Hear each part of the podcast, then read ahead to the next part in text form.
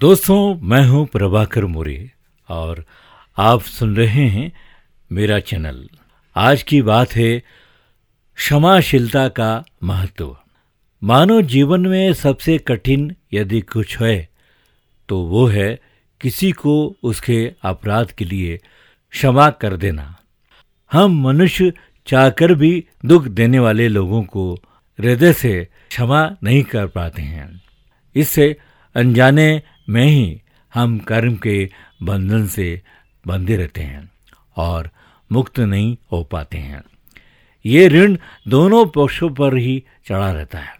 इस प्रकार दोनों ही पक्ष एक अनजान सूत्र में बंधे रहते हैं और उन्हें इस बात का आभास तक नहीं होता।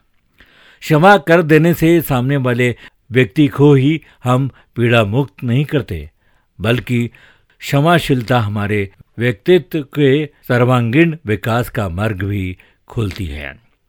हमें महसूस होता है कि ये जीवन छोटी छोटी बातों में उलझकर व्यर्थ गंवाने के लिए प्राप्त नहीं हुआ है, बल्कि इसका मूल उद्देश्य तो ज्ञान प्राप्त करना है और ज्ञान तभी प्राप्त किया जा सकता है जब हमें अपने व्यक्तित्व की शुद्र आदतों पर नियंत्रण प्राप्त हो।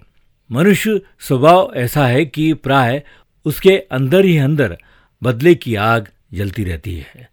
ये अग्नि सिर्फ़ मनुष्य के श्वास को ही नहीं जलाती, बल्कि मनुष्य की उन्नति में भी बाधक होती है। यदि हम मनुष्य यदि हम मनुष्य अपनी सभी इंद्रियों और मन पर नियंत्रण प्राप्त कर लें तो हम स्वयं को जान पाएँगे और उसके साथ ही अपनी मानसिक चेतना को जान सकेंगे। वास्तव में हमारा अस्तित्व शरीर के परे विशाल अस्तित्व का हिस्सा है। ये बात समझने के लिए शुद्र मानसिकता का त्याग करना ही उचित है। जितने भी महान विचारक हुए हैं, वे क्षमादान को महान दान मानते आए हैं। इसका तात्पर्य यह नहीं कि कायरों की भांति भयंकर अपराध को संरक्षित किया जाए।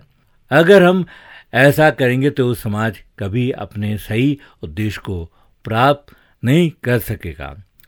हम दंड के विधान से व्यक्ति को रोक भले ही सकते हैं, मगर उसे कुछ सिखा नहीं सकते हैं। अंततः पश्चाताप ही मनुष्य को सही पाठ पढ़ाता है। जो क्षमा से ही सिखाया जा सकता है, बदले की भावना से नहीं। मैं हूँ आपका रेडियो मित्र प्रभाकर मोरे। नमस्कार।